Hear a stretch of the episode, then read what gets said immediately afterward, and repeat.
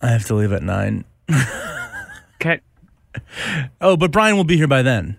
Yes, and maybe Kirsten too. Oh, super duper. Wow, this thing is so, so horribly cursed. Oh my God, this week is ridiculous.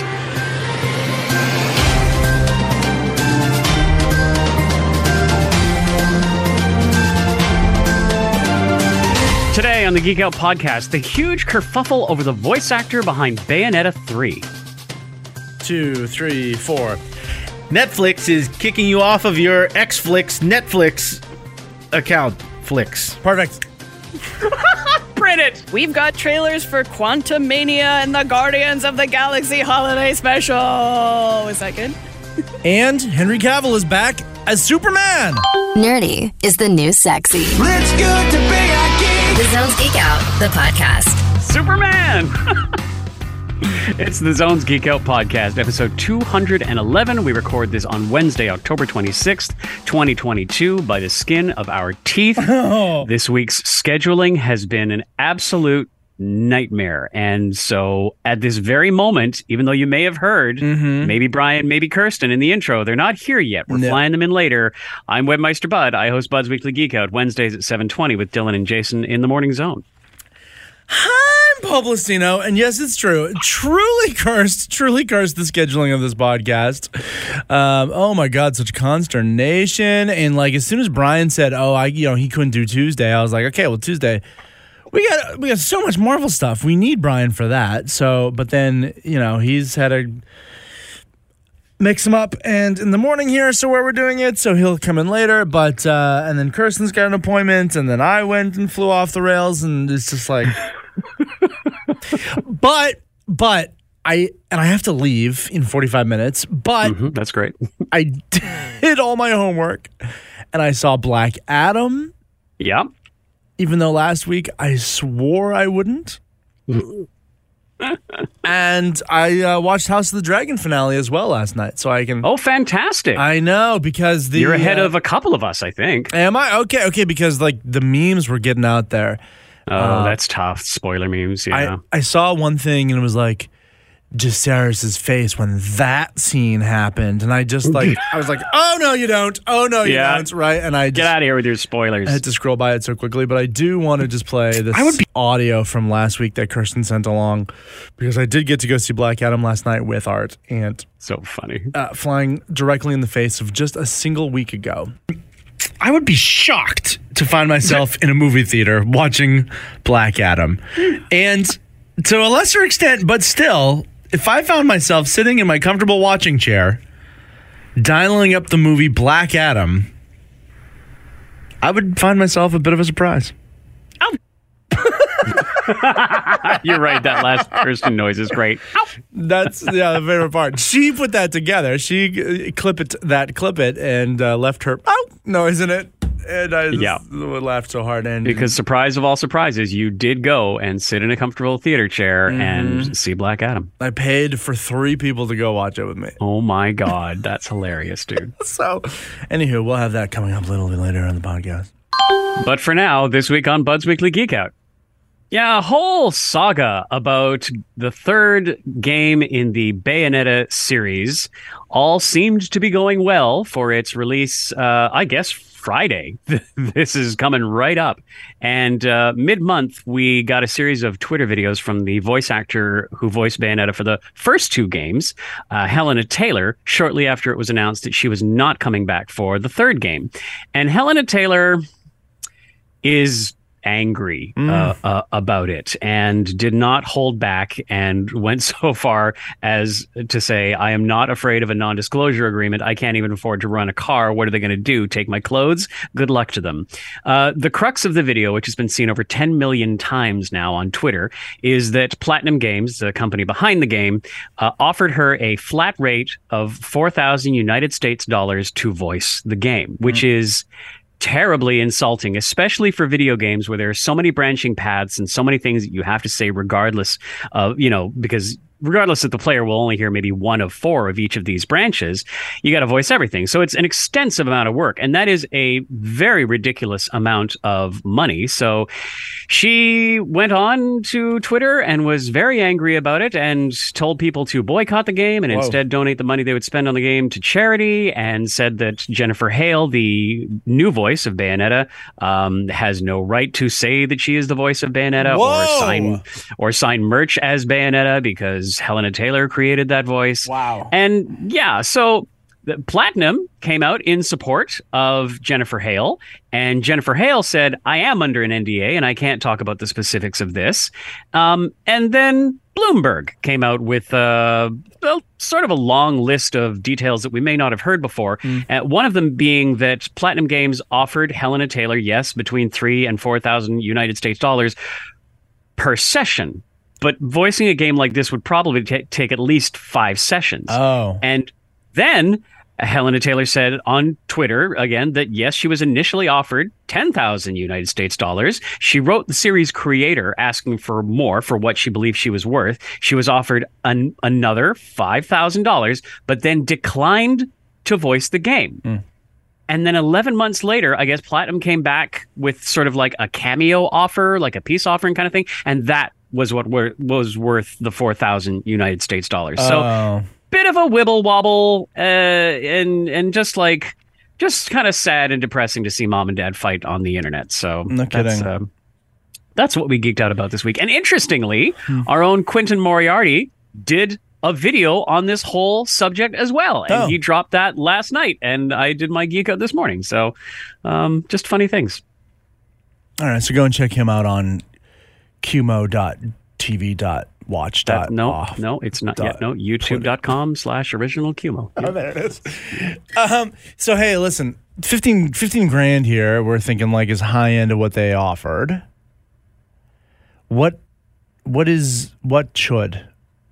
Hmm, that's that's a great question. Um, that probably sounds like low to okay, or maybe more entry level. I'm I'm totally guessing though. You know, having never voiced a video game before and having not been at the you know the stature of either a Jennifer Hale or a Helena Taylor. Sure. You know, with all the classical training and whatnot, that's that's difficult to say. Um, it does. Here's the thing: it was fi- if it was 15k plus residuals, probably okay. Okay. Residuals are a huge, wonderful, great thing for actors because, of course, they get paid later um, for uh, additional sales of the game. Um, but you know, if it's a flat rate, then eh, probably should be more. Yeah, right. Fifteen thousand dollars doesn't seem like that much money. Does not really no. yeah, for a And video I know game. a lot, a lot of actors can go lower if the residuals are promised because that's sort of you know in, in enduring money. Sure, right. Yeah, yeah, yeah. So, and this game is going to sell a lot of copies, right? Like this is popular. I would think game? so. Yeah, like it's a it is pretty popular game. Re- the embargoes just dropped two days ago, mm-hmm. so reviews are coming out. You know, five out of five, a nine out of ten. You know, and some very complimentary words. So yeah, it'll probably do okay. Yeah, right. Like I want. Is it outrageous for me to want this person to make one hundred thousand dollars at least to voice this video game that's so complicated, as you say? I don't think that's I don't think that's out of the realm of realistic at all. Right? Like, is that weird? Like, and then they just No, don't. here's have the thing: like voice acting a video game is much different than voice acting uh, a movie or a series because Mm-hmm. a video game usually has a like I mentioned a lot of branching paths, so a lot of Right. dialogue that you have to voice regardless of whether or not the player will hear it. And also there are what they call efforts, which are the sounds of you jumping or getting hit or in a lot of cases scream dying uh, you know, in multiple iterations because the player, depending on how hard the game is, is going to hear that a lot. So you want a number of them, and that's the kind of stuff that can ratchet your voice something fierce. yeah. So yeah, it's uh, it's hard work, extra hard work. I think voicing a game compared to um, any any other kind of voice work, and so yeah, I think they should be paid appropriately. Well, yeah, and video games make money, right? Video games make money, right? Absolutely, right? Okay, so get off your Video wallet. games, they they do all right. yeah, yeah. How much do you think Charles Martinet, obviously the the Cadillac of uh, video game voiceover people. Do, what does he make per game to, to do Super Mario? Holy smokes, more than I'd be able to count, I'm sure. Do you think? It's uh, yeah, I like and here's the thing because he's he's legacy, you know, and he's Yeah. done this voice for so long and I'm sure he, and I'm sure the thing is he can do this quickly and efficiently and just nail it first try. You know, there's not a lot of coaching involved. Um, you know, with a guy like him after the amount of time that he's been doing this character. Yeah. So that is uh, an asset to the studio as well, is you'll be able to get him in and get him out. And so, yeah, you you pay him sort of, I guess, less in time, but more in talent and efficiency. Yeah. Not to So mention he I can't imagine what he would make. I hope he makes a million dollars a game. You know, Yeah. like I don't. Yeah. He, he doesn't strike me that he's so wealthy, but I do want him to make a million dollars, especially when you think he does all the voices. You know, like Yeah. I think, Yeah. including Princess Peach. I don't think he does Princess Peach. No, but really, they must look at him and they're like, uh, anyone with a mustache, anyone on the script whose lines uh, is Right, said through a right. mustache, just do the mustache voices, please, and thank you. And, Exactly. Uh, and but you know, but that kind of relationship also takes trust because I'm imagining right now. Sorry to derail and just go to Super Mario, but I'm imagining, you know, that very first session when he's brought in for Super Mario 64 and uh, you know the producer's there, and he's like, "Okay, uh, Charles, yeah, you know, uh, at this point, you're you're throwing Bowser." And so we want you to say, "So long, Bowser." Okay, just like that. And we're, this, rolling. are we? uh, we're rolling. Okay, Charles, whenever you're ready. Okay, got it. So long, gay Bowser. oh my god. right, right. Right. And then Oh, like, the "Uh, internet's okay, greatest achievement. we're adding another word in there, Charles. Let's just try this one more time. man. So long, Bowser. Got it. Yeah, yeah, no problem. So long, gay Bowser. Okay, all right. Right, Jeez. right. No, no, Charles, Charles. Do you hear? Do you hear yourself? And he's like, "Oh, thank you so much for to playing my game. So long, gay Bowser." Anyways, we're not, gonna gonna let this go. I no, love it. no, no. We are uh, uh, truly how. Okay, sorry. Anyways, well, I just want everyone to be rich. That's all. Yep. Pay your pay your artists fairly and pay for your art. All right, coming soon.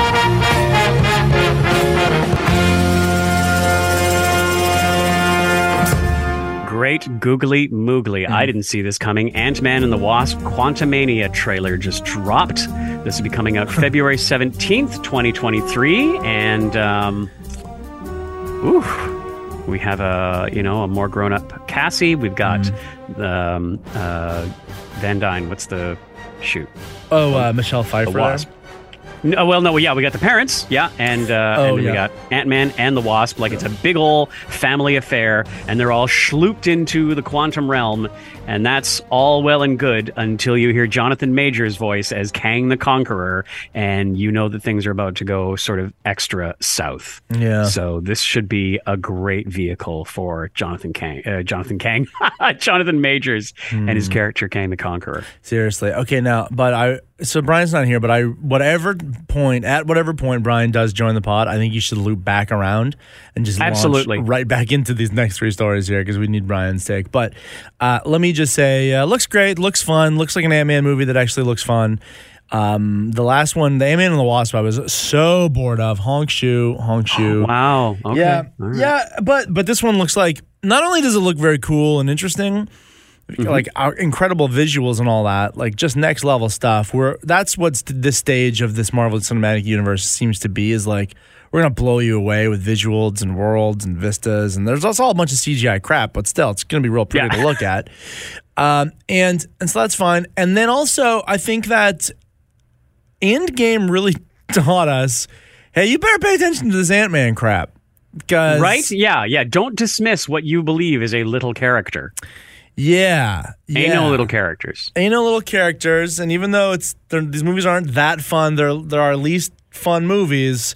We're gonna put a bunch of stuff you gotta pay attention to, and nothing's gonna make sense if you're not watching these as well, Yeah. right? It's so going to turn out to be pretty important. Pay attention. yeah, yeah, because you know as soon as you get something like that quantum realm or you know something that's so MacGuffin that like it's powerful, you know, like you never know what could be in there and nobody knows about it. And it's just like, oh, okay, then there's all your, you know, as big a as big a evil villain as you can make. Yeah. The the answer lies in places like the quantum realm. Right? So often. exactly. Yeah. yeah. All right. It's very confusing. How in the world is this guy there? Because it looks like he's there, Yeah. um, but maybe not. Maybe not. Maybe Scott came out of the quantum realm and is going back. You know, we don't know. We have no idea. yeah. But big stakes. Big stakes. Well, next up that we will not talk about for too much because we'll bring Brian back into it. But wow, the Guardians of the Galaxy Holiday Special. Bless Disney for embracing the travesty, which was the Star Wars Holiday Special, and now making everything the Holiday Special. Uh, this would be a special, obviously, on Disney Plus on November 25th. And I guess it surrounds the Guardians of the Galaxy trying to make Christmas, uh, you know, which they don't get or understand, uh, special for Peter, who, uh, of course, uh, is a human, and mind you, would have only experienced four or five Christmases before he was uh, taken from the Earth. Um, but yeah, they decide to try and. Should I say it? Yeah. Spoiler alert for a trailer. Spoiler alert for a trailer. Uh, they try and decide to give uh, Star Lord Kevin Bacon as a present. Featuring That, oh, sorry, introducing Kevin Bacon. Right, yeah. In, in- in this movie, the last scene of him running down his street, and behind the hedges, you've got Drax and Mantis bouncing off trampolines or just maybe their legs going. "Whee!" What a visual! This thing looks ridiculous. It looks so fun. And it looks pretty good budge. And I think everyone's involved, right? Like everyone looks like they're on board. For Yeah, sure looks like it. Yeah. Co- Cosmo, Cosmo the dog is there. Cosmo and the dog. Yeah, also Kevin Bacon looks like more than just a cameo too. I, well, maybe he is. I don't know. definitely. Yeah, right. It looks like he's Yeah. really there. Yeah, a lot. So, I can't wait. wonderful and ridiculous. I love it.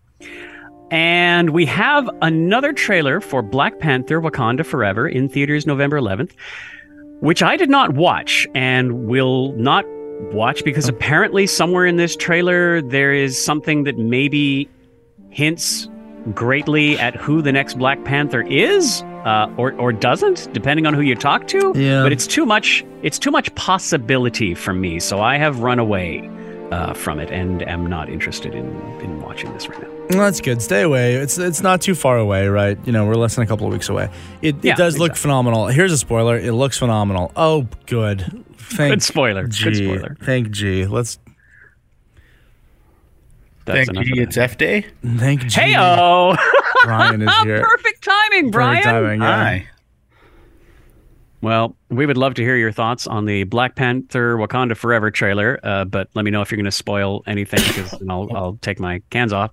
Uh, and What's the funny is that I of the Galaxy- just muted myself to cough, but then I unmuted myself exactly at the point that I coughed. I heard that. That was incredible. Yeah, that's that's just a broadcast professional we got right here. Do you know- and we want to hear your thoughts on the Guardians of the Galaxy uh, holiday special, and we want to hear your thoughts on the Ant-Man and Wasp Quantumania trailer. Have But- you already have you already done all those? Well, We've just just- just got through them. But do you know what I'm going to say? Maybe instead, let's blast through the rest of the cue sheet, so I can just chime in on those. And then when I leave, I have to leave in you know uh, oh, that's right. 55 Half an hour. half an hour or less. Then loop back around and then spend all the time in the world on those. How about that? Works for me. Okay, cool. Thank you. Well, next in trailers is a new series that just dropped on Prime Video called The Peripheral, and it stars uh, Chloe Grace Moretz, who was uh, Hit Girl in the Kick Ass movies and has done a bunch of stuff since then, but that was certainly a, a, a big splash out for her. Um, William Gibson wrote the novel uh, that this is based on, and Jonathan Nolan and Lisa Joy of Westworld are the executive producers. So this is a series set about 30 years from now, and VR and VR games and uh, are, are very prevalent. Um, so Chloe plays a character named Flynn. Her brother has like surgically installed into his body uh, what I believe are called haptics, and they're down his spine and whatnot. So I'm pretty sure what this means is when he plays a game, he can really feel it. But his little sister, of course, is much better at the games than he is, and um, so she basically plays his games, levels him up, and he's chosen to test out this new sort of goes over your head VR headset, which is so realistic. It's like being there. I watched the first episode of hmm. this. I'm going to run through the series. It seems right up my alley, and it's it's uh, it has, has a very beautiful Westworld mark on it because you're dealing hmm. with 30 years in the future Earth, which is you know not too much different. Uh, everybody rides electric bikes, and then uh, a lot. I think about 70 years further in the future, or 700. I don't know. A, a lot further in the future in London, which is where the character like that's where you go when you put this thing on but the question is is this a game or is flynn actually running somebody's body x amount of years in the future in an actual futuristic london first episode was phenomenal i'm going to run through this series and r&r it later Wow. Well, that sounds cool. Plus, Chloe Grace Moretz is quite a talent. super talent absolutely yeah she's great in like er- southern drawl everybody's sort of like you know Oh, yeah. southerny in this and she it's very believable And the other thing about I, I saw a thing with her actually this week. I don't know if it's going to show up later, but she expressed some interest in wanting to be a villain in the MCU. Did anyone see that? i didn't Yeah, and she, I think she'd probably be pretty good at it.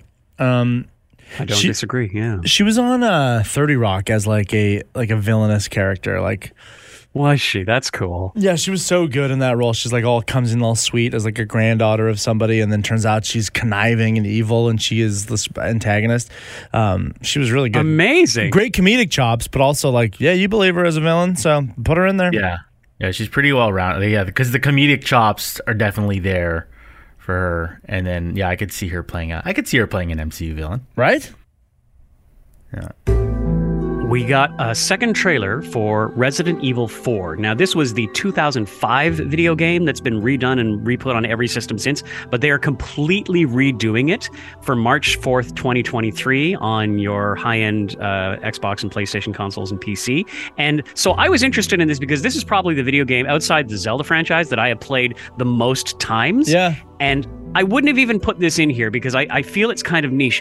However, they have changed elements of the plot, and I am now extra super duper excited about this. Really? Like it's all re, you know, it- all eh, like the whole game is rebuilt from scratch. The storyline is generally the same, but they have you know new voice acting and um and now we see new bits of storyline hmm. in the in this new trailer. The the president's daughter, who you the hero are here to save, looks like she gets infected Oh, and that never happened in the first game. Yeah. And good twist.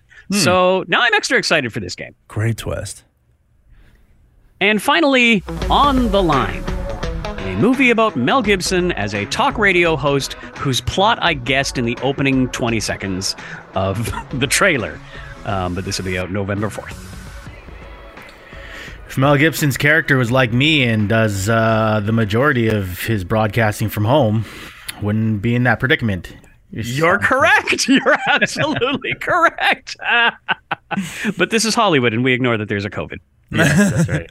And also, Mel Gibson, don't we don't like him anymore? Is, wasn't he like. I thought we didn't like him. We didn't like him. He was canceled before we even had the word canceled, right? Like, he was just a bad man. Yeah, he was like an early cancel. You're absolutely right. I can't remember what he did now. Was it anti Semitism? Yeah, yeah. He was pulled over um, and then yelled a bunch of anti-Semitic stuff at the uh, arresting officer, I believe. There it is. All right. Yep. Well, that's probably not even worth thinking about. Okay. Well, uh, But is that so? That's the thing too. Is it is that kind of a commentary itself on like cancel culture and that like were we mad at this guy, person? Should we not see this? Should we not get a ticket? Should we not get ten tickets, please? yeah, well, exactly. Wait, what's your point here, Brian? Or should we not see No, it? but it's just like because like you, you like you're not really remembering why we're mad at at Mel Gibson. You just know we're supposed to be mad. so you just think it's like, oh yeah, I think we're supposed to be mad. Should I do a Google to see if there was an update on this? Uh, but I wasn't wrong. I said anti-Semitism, so it's in there. It's in there. Correct. Correct. Yeah. Right? I knew. I knew he was bad for some reason or another. I think that's the point. We're supposed to just forget about these people. They're not supposed to be in movies no more. No. I'm not right. I didn't want to think Especially about. as Santa Claus last year. Uh. Can't wait to like you know a couple years from now Kanye releases another album. It's like, Oh no. should I listen to this? Do we like Kanye? I can't remember. But that would have to be like five, ten, ten years from now. Like Probably, You'd have yeah. You'd have to gone. forget a, a lot. if for he that. goes on, he spends the next five or ten years apologizing. Yeah. Right? That's how that works. Uh, d- That's the other thing. Did Mel Gibson say sorry? Good question. The answer to that. Okay. So everyone See? says sorry, and then We all to- need to do our research a bit more. Yeah, when Kanye says sorry, then ten years from now he can play Santa Claus. How about that? Perfect, perfect. Oh my God, geek news proper. Oh man. All right, so Netflix will start charging you for extra users on your account next year in 2023. They, they released the thing on their own website uh, called Profile Transfer, uh, so you can hang on to all of your profile settings even in times of change. In times of change, meaning when we kick you off your ex's account. All right. Uh, so we don't know um, how much, um, but it'll probably be in the range of about four to five dollars per extra user. But isn't that what I already pay for? Don't I already pay for the one family or whatever so that that many people are allowed to watch it on different screens? Uh, in the same household, I think that's their point. But that was that's yeah, that's the whole thing. Is like I thought that's the point of why you get the most expensive package because there's like unlimited. You can have it on unlimited screens or whatever. Yeah. We're gonna start paying for this per screen now. You know what I mean? Like, Would seem so, yeah. oh frigadoo, Netflix. I know. Oh, the ti- the tighter you grip your fingers, the more systems will slip through your fingers, or whatever the phrase is there. Netflix. Oh, yeah, that. A very familiar phrase. Uh-huh. That's from Star Wars. Okay. they- they oh, oh, still yeah, right. Okay, yeah. they still do have like not really a monopoly on that, but like they're still the streaming service that people like almost the default.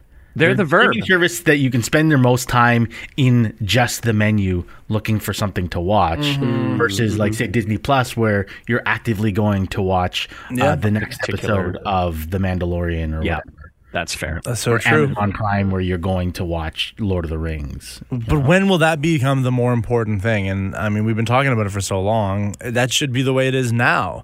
The places, you know, the the services with the stuff that we go specifically to go and watch. Oh, God, oh, I'm sick of spinning my wheels over this lousy company. Valid. Valid. Okay, Henry Cavill confirms that he is back as Superman for any future DC movies. Any. Mm-hmm. Yep. And that I'm sure with oh wait, we're getting to the James Gunn story next. That, that- that's I wanted. They're they're related, so I put them side by side. Yeah, so that kind of stuff is going to be solidified, I believe, under the new DC Studios CEO, co-CEOs. Should we just jump to that? Might as well just jump, jump, jump to that. James Gunn and Peter Safran, uh, under David Zaslav, are the new co-chairs and co-CEOs of DC Studios Film, TV, and Animation Division. DC Studios replaces DC Films. So there's James Gunn over at DC, moving things forward. Kind of like, as Art might say, maybe a, a Walmart Kevin Feige. I, I don't, I don't know. James Gunn has got chops, though, hmm. and this is a good get hmm. for DC Comics. Zaslav. Sorry, DC Film or just DC DC hmm. Studios. Studios. Yeah. Now, I'm very. So this is the thing. I'm happy for DC because I, I've, I've, you know, I like DC comics. Sure. I don't like the movies. No. They certainly need a win in that department. They and they definitely need a win in that. So I think this is a good thing. Do you think that Disney's kicking themselves for uh, pulling the trigger pretty early on canceling James Gunn when he had those old tweets dug up? Marvel? Is Marvel? It's not Marvel. It was Disney. Disney. that did that. Right. Yeah. Yeah. See, that's tough to say because I'm sure they are kicking themselves, but what else could they have done? It's Disney.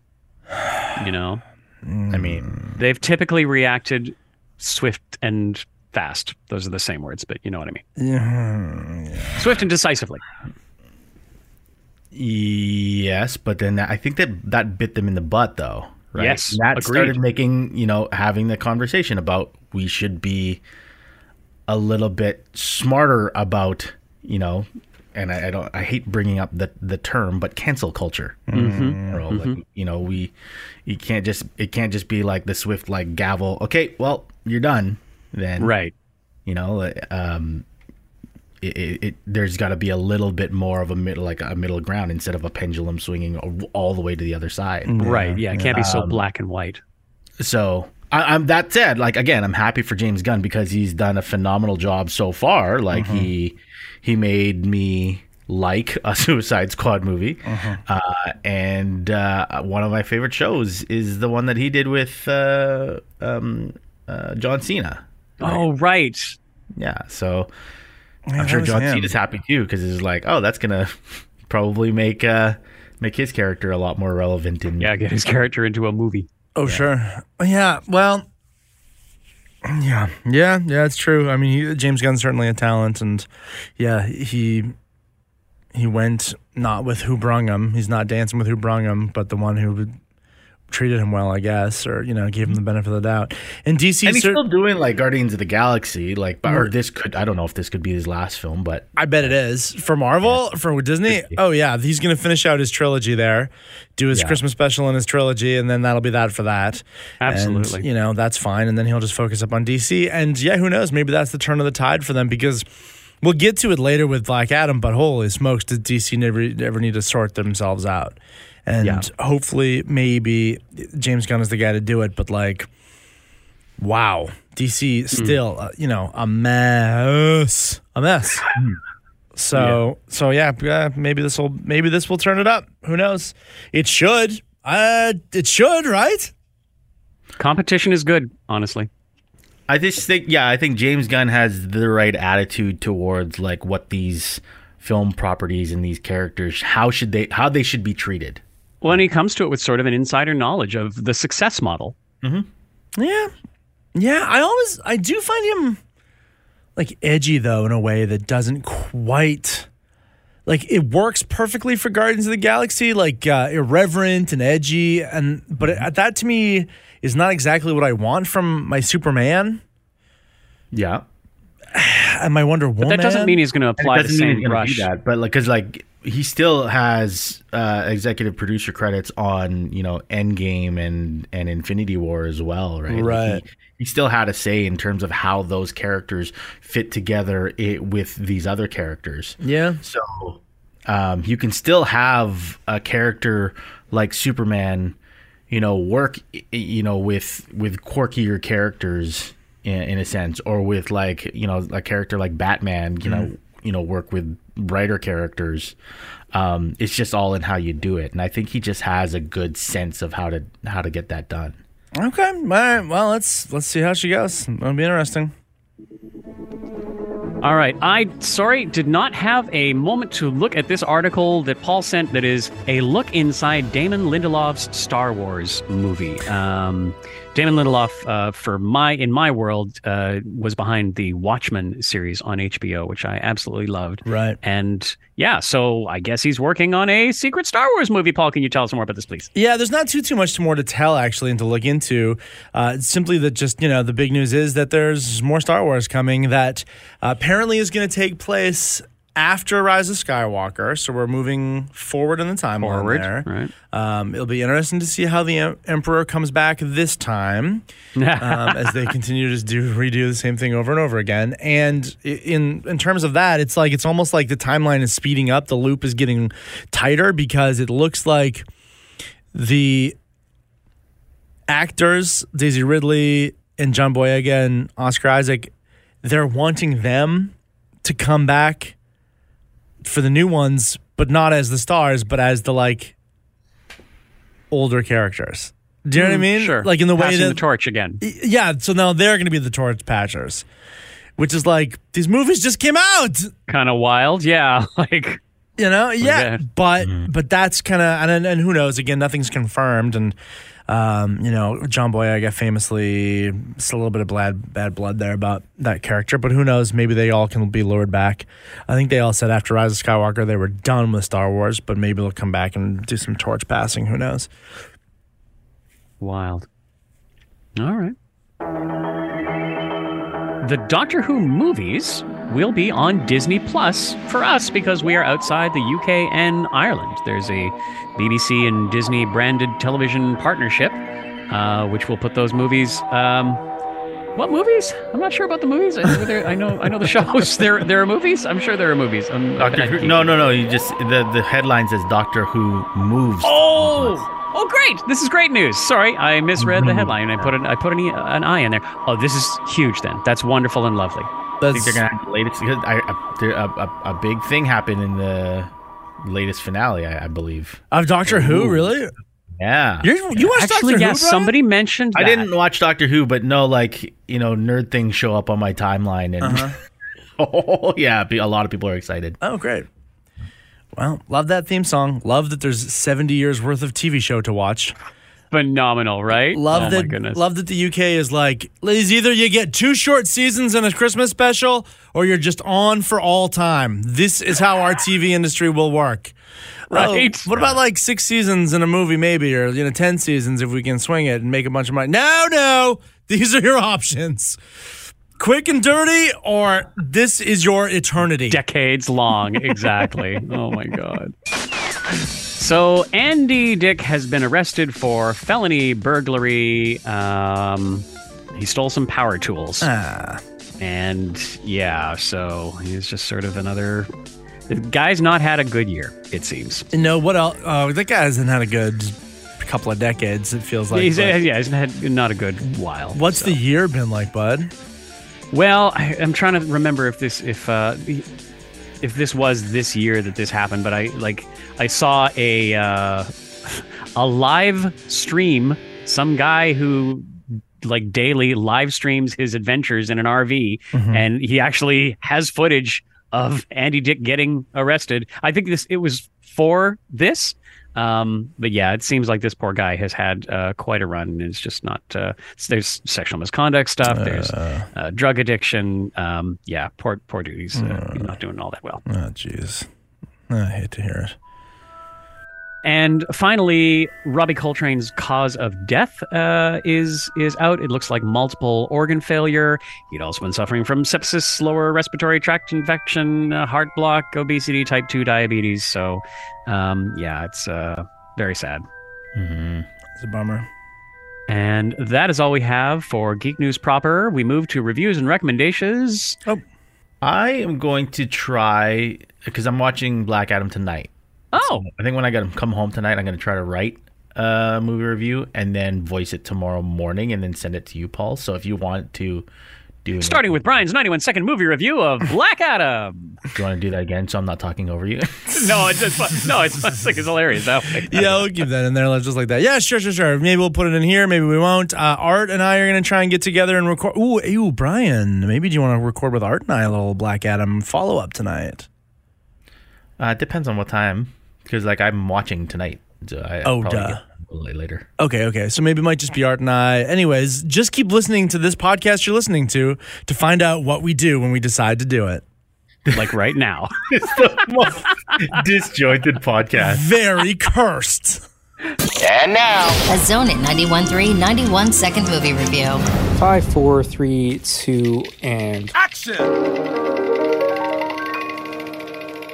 While it doesn't have the greatest track record, I still firmly believe that DC's movie universe is one that's salvageable. Now, do I think Black Adam is the movie that'll save it? Nah, not really. I mean, I'm a huge fan of Dwayne Johnson and find most of his movies entertaining, and I guess that's how I would describe this movie. Black Adam is chock full of action, and that made it pretty fun. But for the most part, there's nothing in Black Adam we haven't already seen before in other superhero flicks. So if you're gonna watch this, don't expect a game changer by any stretch. It's a film that focused more on its action set pieces than it did on proper character development. Johnson can be pretty charismatic in almost anything he does, but the underdevelopment of the supporting cast tells me that this project was more about stroking the star's ego than it was about telling a well-rounded anti-hero story. Black Adam introduces us to other superheroes and some stood out a lot better than others. I really liked Pierce Brosnan's portrayal of Dr. Fate along with Hawkman played by Aldis Hodge. The two had great on-screen chemistry and I felt a little bit more invested in their characters over the other two side heroes. But what all of them seemed to lack was a proper backstory to strengthen that investment. It felt like true appreciation of these characters hinged on prior knowledge of the comics. But if you don't know the comics, you're expected to care about their abilities and backstories through sporadic throwaway lines of dialogue that mostly fall flat. And while I appreciate how DC's latest projects simply drop us into a world of existing superheroes and villains, their biggest challenge will always be in developing characters we care about without making their films four hours long. Black Adam is far from great, but still gets a passing grade because of the entertainment factor. And while it doesn't all out save the DCEU, with The Rock's help, fans can certainly start to smell what this universe is cooking. Cut! That's a wrap! Yeah, back in the studio. What is this? It's the first time you've been here. You left a bunch of crap in the kitchen, right? You think? Uh, I'd say lids. I, I go home and I have a bunch of containers and no lids, and I'm like, where are the lids? They're here. I think I walked past the kitchen and I saw a few lids in there. Take the lids if you want. And I'm pretty sure also there's a bunch of food. Did you leave like a box of Golden Grahams? Did, was that you eating cereal? Dude, that might have been me. Yeah, and there's a honey bun in there. It's been in there for like, a, yeah, yeah. You should go look at the honey You bun. didn't throw it out? I wanted to eat it a couple of times. I've been so hungry. Look who it is, everybody. Art Aronson. Art and I had a little date last night to go and see Black Adam, and uh, he carts his ass on here to talk about it tonight. More effort than this movie deserves. what did you think? I didn't hate it. Me neither. I, and I think, it, but I think it like is in top five of DC movies. Yeah, I think you're probably right. What does that say for DC movies? It's a mess, is what it says. The only thing I think that I like, as soon as it started, and the acting is terrible, and it's just a rock shooting lightning, and everything exploding, and everything's CG, and everything's a mess, and everything is like all the preambles very kind of ripped off from Lord of the Rings, and everything. There's, it's just classic everything. Wizards giving powers. Okay, there's an artifact that's gonna cause a devil to happen. Ugh. I just was like, this popcorn sure is good. Turn brain off, enjoy, and I did. Dude, I love that you brought that up because this movie had nothing original. No, no, no. Everything was stolen from somewhere. Yeah. Even the, the Justice, whatever they were calling themselves, because we need to be introduced to another league group, whatever. Why didn't they bring us back the Suicide Squad or one of those others, uh, the Justice League, even, right? I know. Yeah, the group of heroes in this one of like fourth or fifth rate superheroes you've never heard of is called the Justice Society, and it was so clunky. I was like, I would rather you not give it a name. None of the characters were like fleshed out at all. They were just kind of thrown in there, which I didn't have a huge problem with. And I thought that the actors did the best with what they had. I agree. I agree. I, we can go down the list too. So first, top bill, The Rock. This is The Rock's playground. He produced the damn thing and everything. That's He- my question for you. Did you see The Rock or did you see Black Adam? Yeah, he really became the character. the one from my imagination. because he gave like 2,000%. I think he did too. Yeah. Yeah. And you know what he did a really good job of too? It's like he's very fish out of water, right? In the way that Thor was in the first Thor movie. I kept thinking about that. But rather than kind of yucking it up for laughs, there's a few yucks, I guess. But he just is like, I don't care. This is an action movie.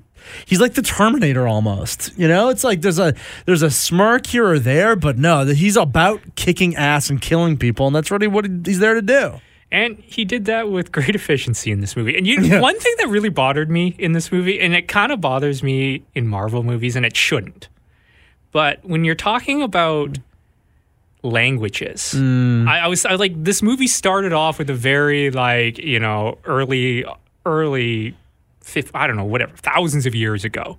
Whatever, what did they say? Five thousand years ago or something, Something, like that. yeah, yeah. And you're speaking a language, and then here's the Rock speaking perfect English. English five thousand years later, Yeah. and it just I couldn't kind of shake. And that's that's a minor nitpick No, this movie. I don't know. I mean, like it can be easily explained away. Like, nah, I guess the wizards taught him, or no, no, no, right? Like, I guess that's one of his powers. He just learns a language. Um, but I thought The Rock was fun. I thought he did, did what he's supposed to do, and it was fun as hell. And I believe him because it's The Rock. So I, when he's just murdering people with his bare hands and you know flying everywhere and, and and like is that powerful i'm just like i absolutely believe this and i love what you're doing here I think it needed better writing. I thought he was good, but I thought the writing he should have gotten some better writing because his character kind of like flip flop back and forth in this movie, and it's like he keep he kept saying I'm not a hero. I'm like, well, you're kind of doing hero besides killing everybody. Right. Uh, He was doing hero things, so it's like, is he a reluctant hero? What is he exactly? Yeah. What's what is Black Adam exactly? it's it was a bit it was a bit of a complicated arc for such a simple character, but I agree with that. But you know, maybe that's to the credit or not. I, uh, I, I I was reading some of the critics about it who are like comic book fan critics. Oh, okay. and they and they have a different kind of beef with the movie because I guess they were like, The Rock obviously didn't read any of the comics. No, we don't know that. Uh, and you know what? He probably did, but he also like he has such creative control over this movie. Black Adam was whatever he wanted Black Adam to be, Yeah. and that was a critique of the movie from them. Pierce Brosnan from the moment he comes on screen and like he was giving so much more than this movie deserved. like his subtlety in his performance, his little facial ticks and everything, they're all just like deliberate choices I feel as the actor. I was like this movie doesn't deserve this performance.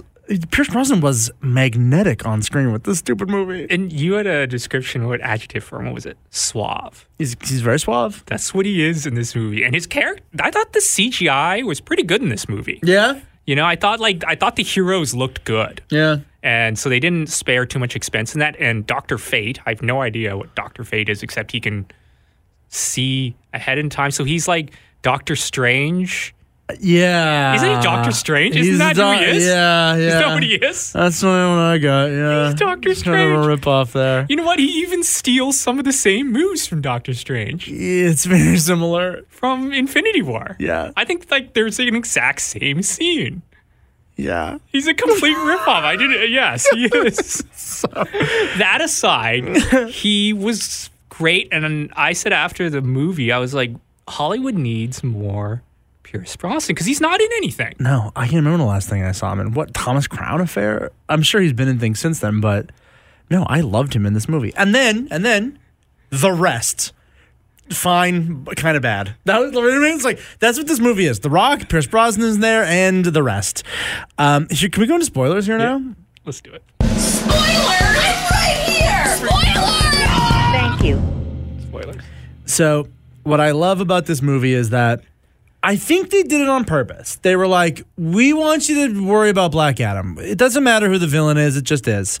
So, is he an anti hero? Is he becoming a hero? Worry about that arc.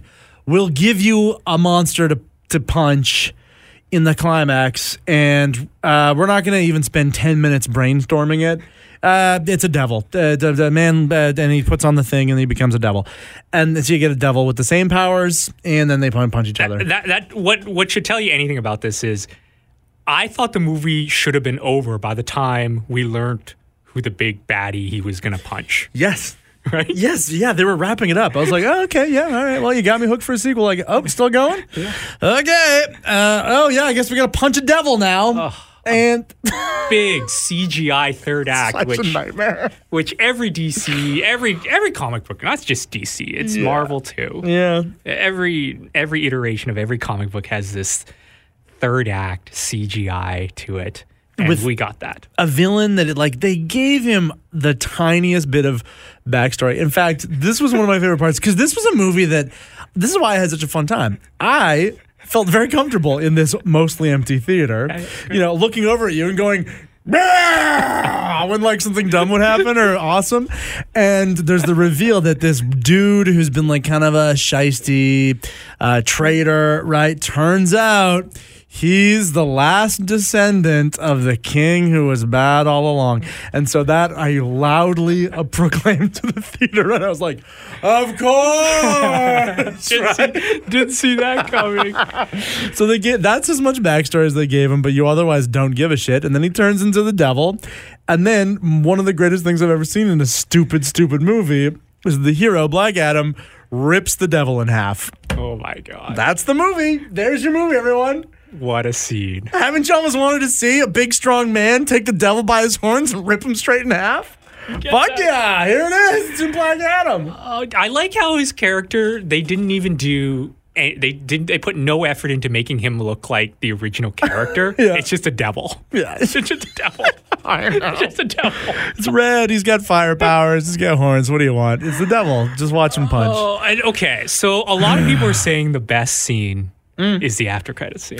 Well, there we're deep in spoilers now. are. We are. So, what, what were your thoughts, Art? I had it spoiled for me, Oh shit. unfortunately, and I and I blame the Man of Steel himself for it because he came on and I saw a reel of it. he came on and he's like, "I wanted everyone to see Black Adam before I like made this announcement." I'm like, "Well, why why why should it matter?" Yeah. Oh, he's clearly gonna be in Black Adam. so Come on, Cavill. when the dialogue goes on between what's her face Waller, Yeah. who's pretty good. She's pretty good. Really, every time she shows up, Yeah. it reminds me I'm watching a DC movie and I'm bummed out. I'm like, oh, I don't. You're not the beloved Nick Fury type character you think you are. I don't like this. That is what she is. Yeah. Nick Fury like character. Oh man. but then they start talking about oh and, and Black Adam goes, No one on this earth can stop me. I'm like, well, I know what's coming up next. Well, I was surprised. I I thought for sure in the after credits we would get uh, the the red suit Shazam from the Shazam movie, the kid, right? oh, fuck. The dude or who, whoever plays that, that adult comedian who's weirdly buff. Yeah. Uh, uh, what's his face? Uh, Zach Le- or Zach Levine. Uh, something Levy. Levine. It's something Zach, Levy? something Zach L name. something, Yeah, yeah. I thought that was and okay. Set me up as a sequel then, because we just saw the trailer for the second Shazam movie, and if the sequel to Black Adam or somewhere tied in there is them two are gonna fight each other. Okay, I guess I'm happy with that. And then friggin' Superman walks in. I think I think Shazam is not big enough for Black Adam. To Clearly. fight. I think that's what it is. Yeah, And The Rock is like, well, we need we need Superman for this movie. His seven bucks production was like, we need Superman, and they got him. and so does that fill you with excitement that Black Adam two will be Black Adam and Superman punching each other for two hours? Yeah, I want to see it. Can somebody okay? And I don't know. Maybe it's going to be a little while before somebody listens to this because we spoiled the shit out of it. Yeah. But Black Black Adam. What's with the Shazam? Couldn't they pick any word, any word ever in the ether? But they had to pick a character's name, which they've already. But it's used? connected. It's Is it? connected. Yeah, it's the same wizards and the same powers and the same mythology and everything. Yeah, yeah, yeah. So they all have the same power. Well, I guess I think like Bud would probably know because he likes this, right? but I think that the point is that yeah, the wizards give that Black Adam, Teth Adam, whatever they call him, right, the powers, and then okay, and then he was bad, and so they locked him up, and then they tried again with the Billy kid in the in the present day. I don't know. Okay, I, that that's good to know. I didn't. I couldn't even follow it to that point. I was just like, oh, why are they using the same Shazam? Oh, I should have put two and two together. So there you go. Art. I, like again, I loved it. See it with a friend. Scream words. Have fun. Eat popcorn. Would you recommend Black Adam? If you like people beating each other up, then yeah. And I mean, not just beating. Like we're talking like there, there's some rid- crazy scenes. People up in the air and super or super punches. Super punches. That's Yeah. what they are. Yeah. Super punches. I I don't know what it was. I saw a TV commercial, saw him shooting lightning in slow motion and crumpling up a truck, or who knows? The same some bullshit, same CGI nonsense that's in every movie these days. But for some reason, it sold me, and so and I had fun. But see it in a theater with a buddy, enjoy your popcorn. If you're dialing uh, this up at home, I think How did you sell it to your roommates? So- oh. How did you sell it? Like I, I'm, I was very curious. I was like, how, why would anybody come watch this movie with us? Two ding dongs. she was kind of having a bad day, and I was like, "You want you want to see a movie? I'll buy you a movie ticket if you want to come see a movie." She was like, "What movie?" I was like, "It doesn't matter." So that's why she was there. I think I think she had a fun time too. I would love her honest opinion of that movie. I would love it. So there it is, Black Adam. Thanks for coming in, Art. Yeah, thanks for having me. What do we want to do? Do you want to like? Do you have another thing to review and recommendation, Paul? You haven't seen Hot D yet. You haven't Oh seen yes, I Power yet? have. Oh, but Bud hasn't. No. Well, So I'm happy to cans off while you guys talk about that. You just wave when you're ready for me to come back. just look for me to leave because I gotta leave. Um, I gotta leave in like two minutes here. But so so cans off there, bud. But uh, what do you think, Brian? Pretty good. Pretty good app. Yeah, pretty good episode. It it looked beautiful too. Yeah. Like the whole thing was filmed so perfectly. The the dragon flying above them and that that, that shot was so like that. When you see that dragon flying above them, it just kind of took my breath away. Like I gasped. I audibly gasped at that scene. Yeah. But uh, everything, I love that it takes place on Dragonstone. Yeah. Um, how they they overlaid the audio of her kind of in the middle of her miscarriage, like giving birth, uh, with Daemon. Um, in kind kind of the war room, just like looking at the map, and Yeah. that like beautifully calls back to to Rhaenyra's mom's uh, what she was saying about like our war room is the birthing room or whatever. Yeah, She yeah. was saying that first episode, right? Like, Yeah. um, I don't think there's anything I didn't like about this episode. No, me neither. And you know who I'm you know, we we started this season talking about how much how, how much of a shame it was to go from the younger to the older actors because we loved the young Rhaenyra especially so much. Um, I do I still I stand by that. I still she was so great, but like uh, this this new Rhaenyra actor, oh god, I forget her name. Emma something, right? Um, Emma Darcy. Yes, I believe, Yeah. so. Yeah, who likes Negronis Sbagliato with prosecco? Do you know that meme? No. Oh, really? There's this great meme where her and I think it's Olivia Cooke who plays Alicent Yeah. are just playing one of those like you know that that uh, funny questions game fishbowl that Jenny always brings to Rifflandia. Oh yeah. yeah, yeah. So they're doing that, and one of the questions is, "What's your drink of choice?" And she goes, uh, "A Negroni," and then um, Olivia Cooke is like, "Oh yeah, yeah." Moving on, and then she's like, "Sbagliato," and she's like, "Oh," and then she goes with prosecco, and then she's like, "Whoa!" And it like Wow. went crazy on especially queer TikTok apparently because Yeah. Emma Darcy's quite like you know the icon in that community, and so Yeah. so then all of a sudden it was like everyone is drinking Negroni Sbagliatos I love that. with That's so funny. and it sounds delicious actually too. It sounds like a great great cocktail. I see clips from that interview all the time. Yeah. Uh, where it's like it's her and Olivia Cooke just hanging out. There's one part of it where there it's like I think the question is like what have you gotten really good at on set and then uh, like Olivia Cooke's like oh going to the bathroom in a corset of course. and then um uh, uh, Emma Darcy was trying to say something like hiding food in her costume. Really? But she she said the the weird she said a weird like I had a weird choice of words like I think her choice of words was like secreting like food like, Yeah. but she said it like secreting so she's like secreting food in the costume and Olivia Cooke like was grossed out like what do you talk like like you shit your pants or something when you're uh. in costume so those interviews are all all really good Yeah, they're yeah clearly this just- episode man They're having the time of their lives. Yeah, yeah. The episode's great. I'll just say too, like, you know, we're used to Game of Thrones, and I, th- I, I think I was waiting for like, you know, episode nine, a huge battle, blow me out of my ass. You know what I mean? And then, and then episode ten, something big as well, set up next season. But uh, you gotta remember too, like.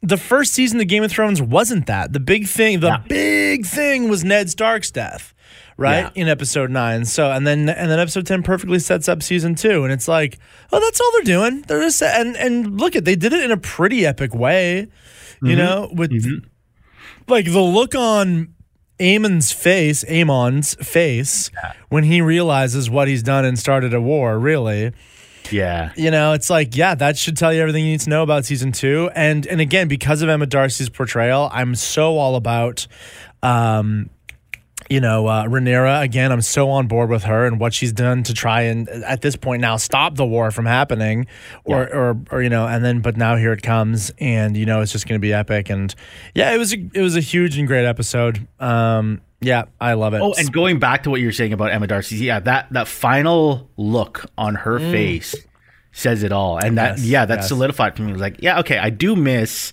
um, um, what is it, Milly, alcott Mil- Milly Alcott, Yeah. Ott- Alcott, or something Yeah. yeah. I thought she was great, but that look on Rhaenyra's face as, as the moments kind of close and you get to the credits, that says it all. And like, holy shit, she's gonna be a force to be reckoned with in the next uh, season. Yeah. and it is like that. It, it's a perfect setup to the escalation that is gonna be the Dance of Dragons. Right? Yes. like. It, it's it's huge, and I, I like that, and I because and that's this coming from somebody that's never read that um the, the Dance of Dragons, and it's just I, I'm starting to know and realize things that are are about to happen. yeah um, and then that that dragon fight perfectly sets it up. Oh, and if we also this last thing I really got to run, but Yeah, if if we were mourning a little bit of the you know like uh oh, Game of Thrones happened like all over the realm, and this is really only happening, you know, in King's Landing and Dragonstone. I think that we're gonna ramp right back up. Season two, like the Dance of Dragons, famously is the biggest conflict, the hugest, the civil war, you know, that wrecked Rest Westeros for a long time, and so. I think in season two we might start seeing other places. If that's what you want, you want to visit the Wall again, you want to visit the Riverrun or you know the Casterly Rock, whatever. Here we come. Here we come. Season And you two. see that too, like when they fire up that map keep on talking, Dragon, I'm gonna something go. was so cool. Yeah. That- oh, that that's so see that. cool. Yeah. Yeah. Okay. Bye. I'm waving to Bud. Bud, Bud, Bud, Bud.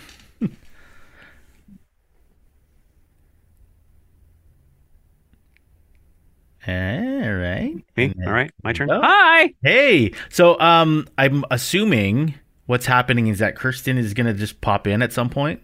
Yes, uh, apparently so. Yeah, she has her appointment and says she'll she'll hopefully join us later. Should Um, we revisit the Marvel coming soon? Hundred percent. Yeah, hundred percent. We should. okay. Um, yeah, Ant Man and the Wasp, Quantumania, uh, February seventeenth, twenty twenty three. Jonathan Majors, say Kang the Conqueror. Holy crap! Yeah, I think I have like uh, the most kind of notes that I've written down was on Quantumania. Can't wait to hear them go go go. Please, please. please. So, um, what did you guys talk about in? we went over just the just the basics you know that the whole fam family is here and uh, they are sucked into the quantum realm and then you hear jonathan majors' voice and here he is in a movie as kang the conqueror and kind of can't wait to see where this goes So it's funny because I like how the, the you know some people either whether they're making fun of it or they are uh, excited for it are comparing this to like Spy Kids. Because it's like it's, Really? it's almost like this. This it's like a Robert Rodriguez green screen thing. It's like Um, everything's gonna take place in a green screen room or whatever. sure Um, I kind of like this. So like the the city that they're showing that so backing up into like the the quantum realm, I think they're trying to make this like in the comics. There's this thing called the microverse, but I don't believe Marvel Studios has the rights to be able to say that. oh interesting Yeah, they don't have the license, so that's why they turned, or maybe they do now, but may- like that's why they turned everything into quote unquote the quantum realm in the Right. MCU.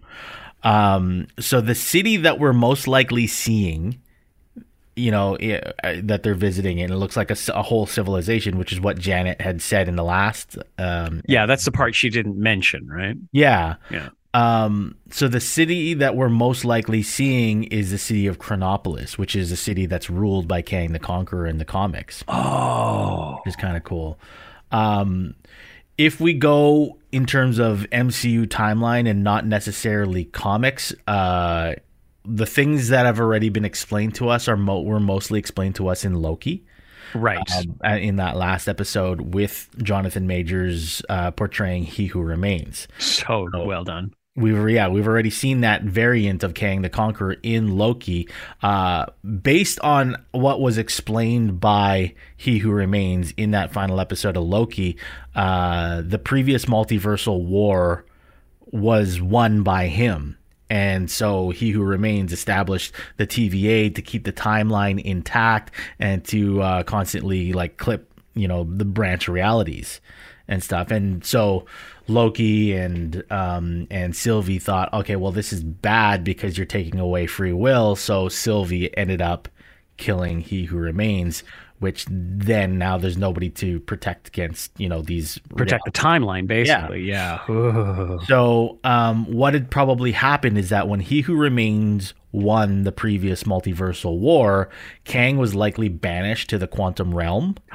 okay. And so, in this story, I think he needs he basically needs Scott's help to retrieve, like I don't know, like a MacGuffin, uh, in order to get out. Right, right. And so there, co- there comes the bargain at the second half of the trailer. Yeah, so I'm assuming what's happened is that he's holding Cassie hostage or something, Yeah. or, or or somebody's being held hostage, and it's up to Scott to, um, you know, to steal this thing or whatever to Mm-hmm. Uh, to help Kang so that he'll let them go.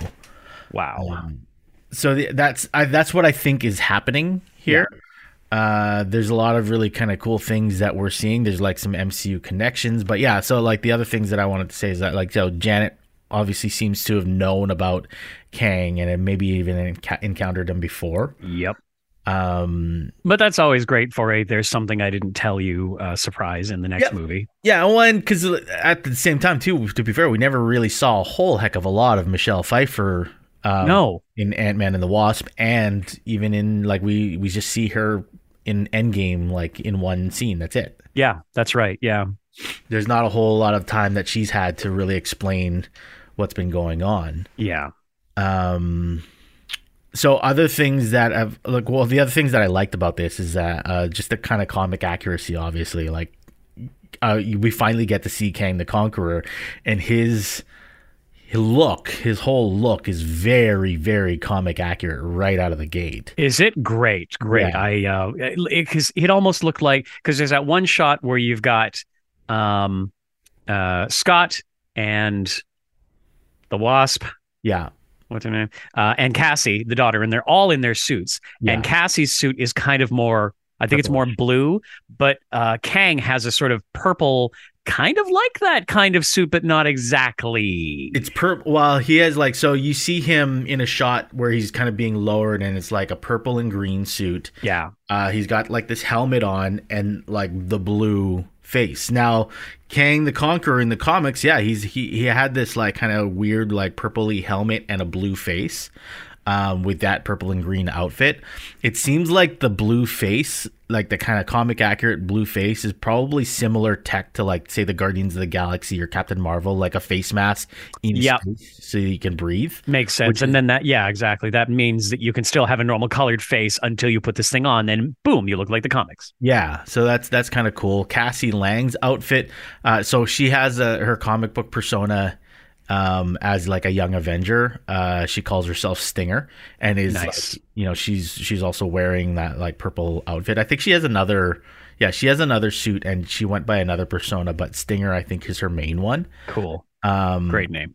and then uh it seems like because like the, the ant-man suit itself as well seems like it's it's gone through some upgrades and i think probably to to be able to explain away why like how he was able to get his suit on in the quantum realm when all that shit happened and like Definitely a question that I had. it's probably nanotech I yeah, because I, mean, everybody Yeah. had them, right? So they probably just like always keep them in their pockets or Yep. up their nose or somewhere convenient. yeah, 'cause it's it just could so have been tiny. just yeah shrunken down, Yeah. or it could have been just like yeah they they just are are using that that the the nanotech that Tony Stark kind of introduced in Infinity War. Right. So it's always sort of present. Yeah, and it like it looks like it has like an em- emblem in the middle, so it could be like something like he, you know, like when Tony Stark's nanotech suit, you just He double tapped. I love that. Yeah, and then it it appears. It could be something like that, right? That would be great. I loved that, honestly. I thought that was an underrated and very cool method of deployment of the armor.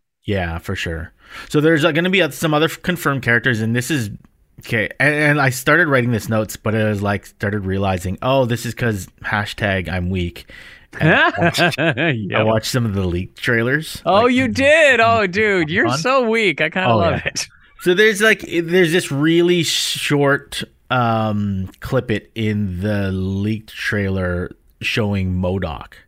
Like MODOK is Really? character in this. Yeah, and Interesting. and that kind of makes sense. If you're to introduce MODOK, you you'd really want to introduce him in a place that has already ridiculous looking characters. And like the thing I like about them traveling to the quantum realm is that they can go kind of full on Guardians of the Galaxy, almost space opera with this.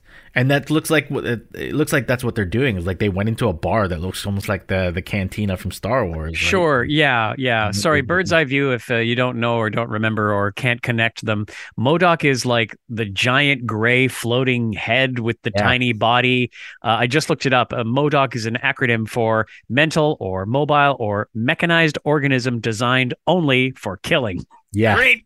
Great comic. Honestly, this is the this was one of the things that I thought would never make it to an MCU movie just Yeah. because of the the campy ridiculousness of it. But Yeah. color me wrong, maybe. Thing is, okay, so first of all, with MODOK, have you seen the robot chicken esque um, show Yeah. on, on Disney Plus. It's it's very Robot Chicken, so it, like you'll you either love it or you'll just be very annoyed by it. But I It's thought silly. some of it was funny, and it was like Patton Oswalt that. Uh, Oh yeah, That Patton Oswalt is perfect for that. Yeah. So MODOK is a very ridiculous character. Um, the the big theory in terms of who like MODOK and sort of his origins, so that they don't really necessarily need to explain his origin, they're gonna tie it in with an, a character we've seen in Ant Man before, and that would be Darren Cross, who plays or who becomes like the Yellow Jacket in Ant Man One. Oh, Because if you remember, if you rewind the, uh, to Ant Man one, and you go back to his sort of quote unquote death scene. Yeah, yeah. Scott basically shrinks himself to disrupt his suit, and his suit kind of like like fucks him up a little bit. Like he kind of crumples up, and then I don't know, enters the quantum realm or whatever. Right, right. So uh, God, I'd almost forgotten about that. That was great. He was a great uh whoever played Corey Stoll. He did a great job at that as that character. So I'm willing to bet that he's going to be back, and but he's going to be MODOK. Like he's basically entered the quantum realm at that point in in the at the end of Ant Man. Oh, and now his face is his body's all messed up. he's been there for so long. It's like diving for too Yeah. long. so Wild. he's and I'm what I'm assuming is going to happen because we know that already that you know the Kang dynasty is happening. Like the, the, the next that's going to be the big Avengers and Kang and and Jonathan Majors is going to show up in a bunch of different properties. So we know that Kang is not going to lose in this. He's not going to be like the main villain that loses. Yes, I would exactly. imagine maybe like MODOK could be like the side villain. Mm, sure. Then that's the person And he's like the one who gets defeated in this Yeah. particular film. Yeah. he gets yeah. defeated, but Kang kind of lives on. Um, I'm also wondering if this is gonna like really set up the stakes for Kang. I'm wondering if this is gonna be the last Ant Man movie, and maybe Paul Rudd doesn't make it out of this. Oh, But wouldn't those be some stakes? Um, yeah, like the the way they're building Jonathan Majors. I hate to do a direct comparison, but it's sort of like your next big bad, Yeah. your next kind of Thanos level. Um, but I mean, what a guy to do it. yeah, oh yeah, very much so. Uh, and then the uh, the last things I want. Oh, Bill Murray also plays this character named Krylar, who's this very small side villain in the comics. I think he's only showed up in one like Hulk comic. So, but then whenever they show like very not important side characters, Yeah. that always makes way for some nice like comedic, uh, you know, actors to get in there and Sure, that makes sense. Fun. That's great. I like that. Uh, and then the the last thing I wanted to talk about with that is that there are a lot of like different MCU connections that you see in the trailer. Like um, there's a lot of like say the walls and the machinery you see has these sort of patterns, like these circular kind of patterns um, on various items. And those patterns, we, it seems like we've seen a lot of those patterns on like the ship and the clothing of the Eternals. Okay. So Okay. there, there could be some, you know, some connections there, like maybe, um, like Arishem, those like the the big Celestials and stuff. Maybe though they're cr- originally created by Kang or yeah, we kind of wondered if um the Eternals would be persona non grata, but I mean they appeared the the the, the um Celestials anyways seem to have appeared in the latest uh, Thor. or So yeah. they're it's they're not gone yet. Yeah. Uh, and then uh, there's also other things like you. So you see a lot of like tech kind of flying around, like glowing like rings or like rings with like this these glowing things in the middle of them, which harkens back to both Shang Chi and uh, also like also there's like because like in Shang Chi that had like there's like a beacon from the post credit scene, and it's like we don't know. It looks like a beacon that's turned on. Right. Oh, I forgot all about that. It could be something like a beacon into the quantum realm, kind of thing. Uh, and then there's also like the like Miss Marvel's glowing bangle.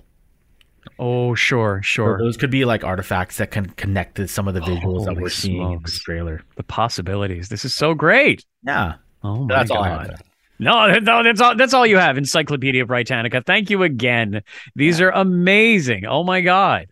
Uh, do you have four pages of color coded notes on the Guardians of the Galaxy holiday special? No, and just that, just that I, I cannot wait for them. I'm Oh so happy that you're doing this. And then, so the other thing too that is this that the the the the Marvel special presentations in general, I think, are going to become an important part of these next phases of the MCU. And I hope so. You know, that it's it's a great um, format. Yep, and just because this is a holiday special doesn't necessarily mean that this doesn't matter in the grand scheme of things. I think that a lot of this is going to take place uh, in the events uh, like after um, Endgame.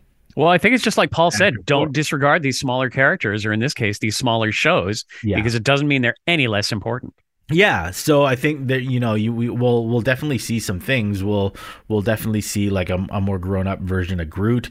Maybe this special is the special that explains how he gets Gamora back, and that's not necessarily going to be the you know Guardians of the Galaxy Volume Three is gonna is not even really gonna touch just finding Gamora. Right. Maybe that's gonna be in this in this holiday special. Who knows, right? Like Wild. there could be some things that like that push the the plot of the greater MCU forward. Mm-hmm. That's gonna be cool. I love that they they have Kevin Bacon in this. Oh my god, that the funniest part of that whole trailer to me was and introducing Kevin Bacon. You know, it's Introducing just like, Kevin oh my yeah. god, you guys. Yeah, I love it so much. um, so funny. yeah. So that's gonna be fun. I I really really dig that, and we're gonna see Cosmo and, and Yeah. So Yeah, that's phenomenal. And uh, yeah, the Black Panther Wakanda Forever trailer, which I did not watch and do not want no spoilers for. yeah. Um, so I saw that. I, I don't want to talk about any of that stuff just because there is. Great. I think uh, was it Ewan that emailed us? Yes. Yeah, yeah. I think he's dead on with. So that like there is a scene in there that really would explain or or basically spoil who the the next who's in that Black Panther suit. That's So, why I'm not watching it. Yeah, definitely don't watch that. There is something though that they released yesterday. Uh, Was this the don't know- title treatment? Yeah, well, I don't know what day this podcast gets released, but yesterday before I went on the air, So Tuesday. I saw yeah Tuesday before I went on the air at six o'clock. I saw that Marvel had posted something, and it was Black Panther: Wakanda Forever, like a f- three four second little video, animated video of the title. Uh, it had the date 10 28 22 so Yeah. october 28th 2022 and then the, everything except for give- the r Oh God! Oh um, God! No! Wakanda Forever was isolated. So I don't know what that necessarily means. That's a spoiler as far as I'm concerned. What's the spoiler? Well, R is Riri, right? It could be. Could be. It could be. But like so what's going to happen on October 28th with the Sorry, R? Bird's Eye View, Riri Williams, Ironheart. Yeah. So do you think we're getting cuz like my my guess is that yeah, maybe we're getting a, like a trailer with some special footage of Riri Williams. Actually, yeah, that would make sense if she was also in Black Panther. Maybe so maybe not. getting- No, no, no. I don't think it's a, I don't think that's not saying it's Riri's going to be the next Black Panther. Yeah, no, which which makes no sense. But for a split second, that's what I thought it was. A Oh no, weird no, no. thing to do. No, this is because this is not the trailer. This is not the trailer. Yeah, it's just no. This is the the title treatment that was posted on Tuesday. Um, so this it begs the question: what we're going to get from from Black Panther? Are we going to get a special presentation about Mm. Williams, maybe explaining her backstory? That's like the big hope is that because October twenty eighth, that's a Friday. It's right. usually when they drop new things on on Disney Plus. Mm-hmm. So maybe that, or maybe we'll just get a trailer with some Riri Williams footage. I just know that in the latest trailer of Black Panther: Wakanda Forever, uh, there was a couple of shots of Riri, of Riri Williams making a new Iron Man suit or Iron Heart suit Yeah. for herself. Yeah. Um. So I, I and there's like a lot of hype behind that. So I was like, I'm thinking, well, maybe they're gonna do something with her if it's like R. Yeah, yeah. That's that's certainly what it points to in my brain. Yeah. She's not gonna be the next Black Panther. though. No, no, of course, no. That that that that that no, that's great. My panic is is over on that. what a weird thing to do, you know. And I, like I say, I'm I'm sure Marvel is is smart and clever about this stuff, and I'm sure there's there's things in the comics that simply people will simply know what what the eventuality is, but uh maybe not. We'll find Yeah. out. Wouldn't that be awesome though if they secretly filmed something like a, an hour long special? Oh my god, that'd be huge. Because I'd, I would, yeah, I would love that Ironheart story. Yeah, and more backstory to the movie before the movie Yeah. would be so good. Yeah. Oh my god, that'd be great. So, did you finish House of the Dragon? I did finish House of the Dragon, so Paul and I talked about that. Oh, great. Oh, that's right. That's why I left. Left. Sorry. I, I Um, did not finish Rings of Power. That's great because Art is not here and Kirsten is not here. Uh, I have finished it. It'd be great for all of us to talk, uh, definitely to talk about this series. Perfect. And I want to hear uh, the your review that you've been putting off for the last couple of weeks. Yeah, I have. Um, oh my goodness. Uh, so I consumed an audiobook. Uh, it's called Disrupting the Game from the Bronx to the Top of Nintendo, and it's by Reggie Fils-Aimé, who was the president of Nintendo of America until uh, his uh, retirement a couple of years ago. And he was like, so I, I got the audiobook and there's a real point to this. Like, yes, I can read a book, but I do love an audiobook. A lot of because I his voice is great. His delivery is so distinct. You know, you'd see him on all the videos and you would just know he's very um I won't say careful. He's just very clear in his delivery, and you always knew it was a Reggie because he's just he's just so polished and so there. So this is read in his voice, and I absolutely love that. Um, and yeah, so it he recounts his time at businesses that he worked at before Nintendo. He was at Procter and Gamble and Pizza Hut and and Panda Express. Um, and he he perfectly describes the moments before his his debut uh, his Nintendo debut at E E3 2004. This was like totally meme worthy because this guy that we've never seen before walks on stage and says, My name is Reggie. I'm about kicking ass and taking names, and we're about making games. And the internet was like, what you know it was just so ridiculous and good um and yeah he his time at nintendo was probably the most influential Nintendo of America has ever been on Nintendo of Japan, uh, particularly with the president at the time, Satoru Iwata. Um, uh, he was the president of the Japanese version, like of of Nintendo, basically. Um, and it starts out as more of like a like a business book than a memoir, and I kind of appreciated that because he's he goes through these lessons, your first like personal lessons, then as a worker and a manager and an executive, all before Nintendo, and he summarizes all of these things with what he calls the the so what, which are very handy bite sized recaps of like the key message of the chapter, and it mm. gets to his time at Nintendo about a third of the way through the book, which I appreciated because I fully respect what got him there, but Nintendo is how I know this guy, so I wanted to hear that part.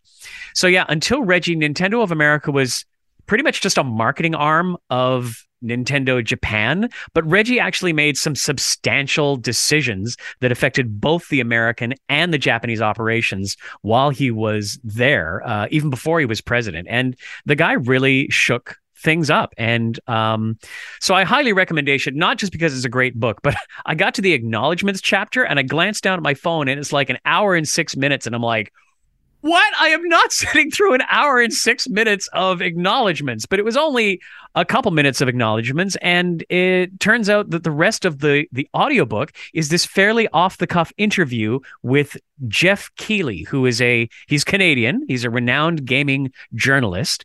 And it's just a nice casual back and forth where they talk about a bunch of things um, that they did or saw together. Um, because Geoff Keighley was responsible for a number of really cool Nintendo moments at E3, the Electronic Entertainment Expo. Um, like when the top executives were all turned into uh, stop motion characters with Robot Chicken. Oh, yeah. um, They did a great video with Mega 64 where Reggie was like uh, the Reginator. He was like a robot version of himself um, that was being re- remote controlled to like steal secrets. Yeah. Um, and they were all turned into Muppets by the Jim Henson Studio for an E3 video. And this apparently was also thanks to Geoff Keighley. So um, bonus content in an audiobook is cool. So don't discount it. It's a it's a yummy milkshake. Nice. And I'm sorry, yes, I've been meaning to talk about that for about a month and a half. the we just podcasts are so it. long. I just kept tabling it till the next one. Um, but anything else for the pod? Uh, I don't have anything. Um, interesting. I thought Kirsten would be here by now too. Me too. What a weird pod. Yeah. Um, that's the other thing too is that it's all Oh, shoot! is Paul in the Paul's screen. Yeah, there's I nobody in that room that point- is recording us right now. No, they're recording. I think like I think Paul didn't hit stop on the recording. Well, I'd hope not. Otherwise, we're talking for nothing. But who's going to stop it and save it? Because there's nobody in that room. Oh We my need god! Somebody to stop it and save it right now. um, maybe we should check in with Kirsten on the chat Oh boy, that's um. because, like, ideally, I'd love for her to be able to um talk Lord of the Rings with you, Mm-hmm, and then I could just kind of decan. Like, I'll, I'll just hop off. Yeah. But But if not, it'd be great to schedule something with Art and Paul if you've seen it, and then you if you've seen it by then. But um, yeah. I don't know if I'll have seen Lord of the Rings, and uh, like it's gonna. Oh, you're that far behind. I'm that far behind. Fair enough. Fair enough. That's me and House of the Dragon. So no Yeah. worries. Oh boy. Oh, there she is. Hey, Beautiful. I love it. Great timing. My mic's not on. Okay, now it is. I've got to put my headphones in. Where's Paul? Don't answer that question. I can't hear you. What am I doing? Thank goodness. Oh, this worked out very well considering how cursed this podcast has been for scheduling and recording. Yeah. Oh my goodness. There she is. Hi, Kirsten. Hello. Why? Where? We Paul's We in just- his uh, Paul's in his program DM program. so he had to go like 20 minutes ago. So Brian and I, I finally got out my review of the Reggie Fils-Aimé novel, and um, And yeah, we and then just Brian and I stopped and we're like, Hmm. We were hoping that it's like, oh, uh, hopefully she joins, and then even at, in the very least to stop the recording and save the file before Dylan gets in and closes everything down. yeah, He's just like, we don't need this. This looks right, This yeah, isn't like closed. important. Don't save. Oh god, This was Hours of Paul's work. whole operation, and he had a heart out. He did. Yeah. Well, he he's always. I think he always had a heart out, or no, it was yesterday afternoon. His uh, PD mentor program session got rescheduled to Oh, nowish. of course. Cool. So, do do we want to podcast some more? Or are you guys done? I would love for you guys. I'm going to um, de headphone, and then I'd love for you guys to talk about Lord of the Rings. Yes. Oh, I'm so sad Paul's not here and Art's not here for this, but like we could talk about it and then re re talk about it. Yeah, yeah. It's just it, it's been a long time since this series. Not a long time, but it's been a bit since this series has ended, and we should talk about it on this podcast, even if it's just with the two of us to start. Okay. So you guys just give me a wave when you're done. Okay. Okay. Yeah, sounds good. Yeah, the Rings of Power. Oh my gosh, bud. I am so excited that you loved this show as much as I did because Loved this show. Yeah. I just thought it was incredible. And before I'd watched the finale, I saw this article come out. Uh, oh my gosh, it's one of like the British, like the the Independent, or it was one of the big, Oh, yeah, big sure. British, but kind of like tabloidy leaning ones. Um, it, the the headline was something like, "Now that the Rings of Power is over, can we talk about how much it sucked?" And I was like, What? "Who?" And then the whole thing was just like, "Oh, here's another word. From word." something as big as the Independent? That's Here- brutal. Here's another word that I don't know how to say oh, properly. Properly. Oh yeah. Lambasting? Is that? Yeah, lambasting. Oh, yeah. okay. Not lambasting. No. So it was It's lambasted by the press. lambasting it, and it was like it went as far as to call out Bear McCreary's score and how Are you much kidding they me? hated it, and they were like, not everything has to be so ep-. like. Thank you. Come on. Oh, I'm so glad that we can fan about this because Ugh. Bear McCreary's score, Oh, jeez. amazing. Like, and you're Give you're- you're more of a music score that kind of person than I am. But like like I said when I saw the first episode, I thought that it was who was it Howard Shore that Howard did, Shore. Yeah. I thought and it isn't was that a, isn't that a great thing? Hey. and yeah. I thought his score was amazing. I yeah, thought Mm-hmm. Bear McCreary. Oh, it's brilliant. And there's there's a number of times watching the thing where I'm just I'm so into it and I'm so feeling it and I've got the giblies and I've got the goosebumps. Dude. And I'm like, oh right, you know, yes, there's the action on scene, but this is set by the music. He did a phenomenal job. or episode seven or eight, the one where they leave Numenor and like the the ships are all leaving. I was watching that and I, my mind, I was like, "What am I watching? This is insane." Super good. Super good. But oh. I, I gotta say, like, I don't know. There's all these people like laughing, be like, "Oh, Bezos paid so much money for this, and he got crap." And I just, I'm so glad that there's I- somebody else that enjoyed this as much as I did, because I'm reading these things and I'm like, "What did you people watch?" Yeah, yeah. Like, here's the thing I fell off a House of the Dragon. I really enjoyed the story. I'm going to go back to it, obviously. There's so much, there's never a shortage of things. Um, but I continued with the Rings of Power because it was a, a lot less like eh, eh, like pounding, pounding on my mind. There were Yes. just these these simple areas. There's a lot less going on, but it wasn't any less important, you know. And it was a world that I am familiar with and enjoy being with because, as you say, it's like the high elf or the high fantasy kind of mm-hmm, thing. And mm-hmm. so it was really enjoyable being there. And you know, Galadriel and like well, so like most of the mains did fantastic Yes. jobs and then the huge twists at the end that i would just wow Okay, before we get- spoiler alert Yeah, spoiler okay, alert wait, oh my before god we get f8 to the spoiler huge alert twist, uh, Yeah. let me just say one more thing about the show in general. Please. Is that a lot of the time these Amazon shows, like I've been like their graphics sucks. This Yes. sucks. This Yeah. this Amazon show, the graphics are amazing. The hair, makeup, everything like this Oh, it is yeah. Phenomenal. And I feel like anybody that was a fan of Lord of the Rings that is watching this and doesn't like it forgets what Lord of the Rings was because it was that high fantasy and we're just so used to Game of Thrones in the middle and then you, you know because Sure. that was 20 years ago when Lord of the Rings came out. So we're but shows used are allowed to be different from each other yeah, but I think know? I think people remember that fantasy world and they think of Game of Thrones. So when they get thrown back into this kind of like very high fantasy, which seems very, Mm. it almost seems laughable. Do you know what I mean? Like it's not laughable, but I could see how people could watch the show and be like, "This is stupid." wait because it's not following like the the 2010s 20 2020s sort of like gritty realism Yeah, Uh, because is it's that so why? it's so fantasy. It is so Yeah, yeah. fantasy, right? we are allowed fantasy we are allowed to have these It is you know beautiful. And oh my god! And I'll tell you what too the the casting of um, Elrond by the end, I was like, I love this guy. Like at the beginning, I yeah was i know "Your you weren't a huge fan at the beginning right No, and by the end, I, I, was think it was like, his facial structure that really sort of set it off, but nailed, Yes. nailed that character, nailed the friendship, Yes, um, and, like- the whole family. the whole like a very young Elrond, right? Like he still has so many years to grow and learn to turn into the Elrond we know. Okay, anyway, these twists, these twists got spoiled for me before I- I saw the last episode. No, I'm so sorry. That sucks. Somehow avoided all the spoilers. So here we go. Spoiler. I'll put F8. There we go. Big spoiler. Thank Spoiler! Thank you. Is that spoiler. Halbrand is Sauron. So that is the spoiler I saw when I was on episode six.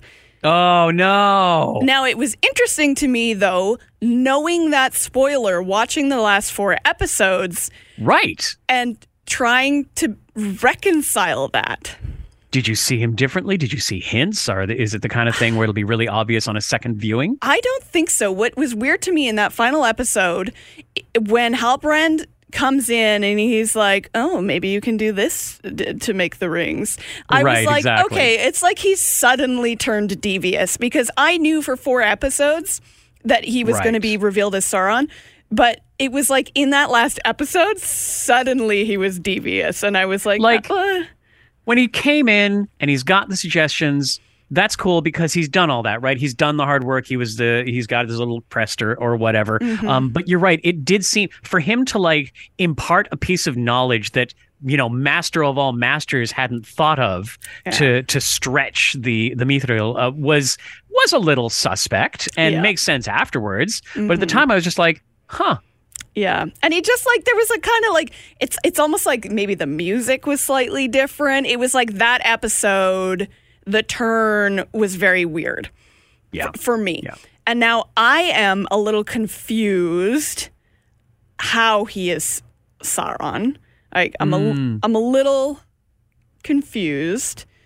Like is does Sauron have a human form? I mean, I guess this is what this this, was is my first question yeah explore is like how he turns into, you know, the eye and the mouth and the Yeah, yeah, because Sauron is seems to be way so much more than a than a human flesh body skeleton Mm-hmm. like puppet uh, out on the water kind of thing. Like, how in the world did we get from there to the all-seeing eye. And then the other question that came from the other big reveal, which I called in the first episode, and it was Yes. so good. And oh, again, it was like a scream at my TV moment.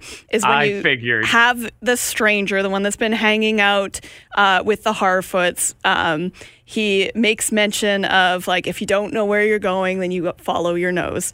And Yes. if you remember, that is what Gandalf says to Pippin when they're in the mines, and it's just like it's fucking Gandalf. Like But it's it's it's totally the the most amazing misdirect which you saw Yeah. straight through. Yes. Because dude falls from the sky and has some like crazy evil presenting powers. Meh, turns out to be coming to be Gandalf. So- amazing. This is my question. I would love if Art was here because I have not read the Silmarillion, but Hmm. I'm wondering if there's precedent for there to be kind of like Star Wars. Like, is there precedent for there to be balance? So this great evil has come into the world, and that's why Right. this wizard has been sent. Mm-hmm. Um, Because also Paul would know this if the wizards are the Istar as well. Oh no, Istar means wizard.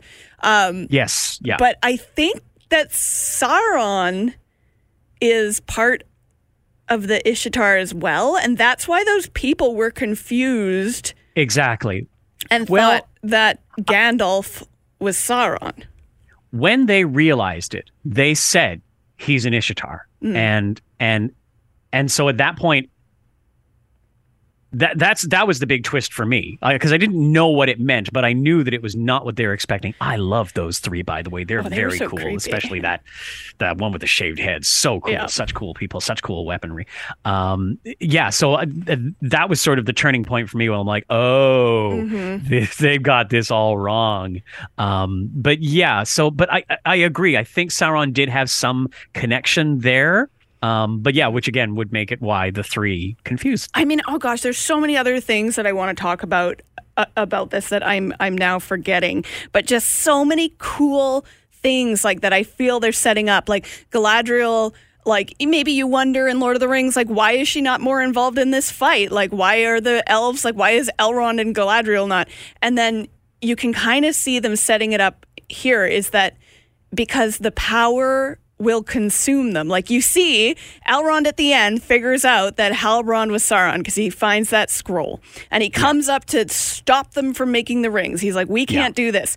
And the moment he sees those rings, you just see his face change, and it's like the the power. And right, that's why Galadriel. That's that the whole scene about like, "Don't offer it to me," and you know, Yes, yeah. Um, they know. so it's like we're setting up all of these things about the elves and, and what's happening there and like oh my god they're setting up everything with the dwarves and why the dwarves and the elves hate each other so much. Yes, yeah, it's amazing. oh i mean there's Uh, yeah. so many little easter egg things that i would love to talk about but i just like can't even remember them off yeah, the so top much of my more I'm head. sure than I even noticed. You know, oh like um oh what else i don't know like but I, in it was- general, phenomenal show. I I absolutely loved it. I want to go now that I've I've finished it and read a good review because I'm hoping there's good reviews out there.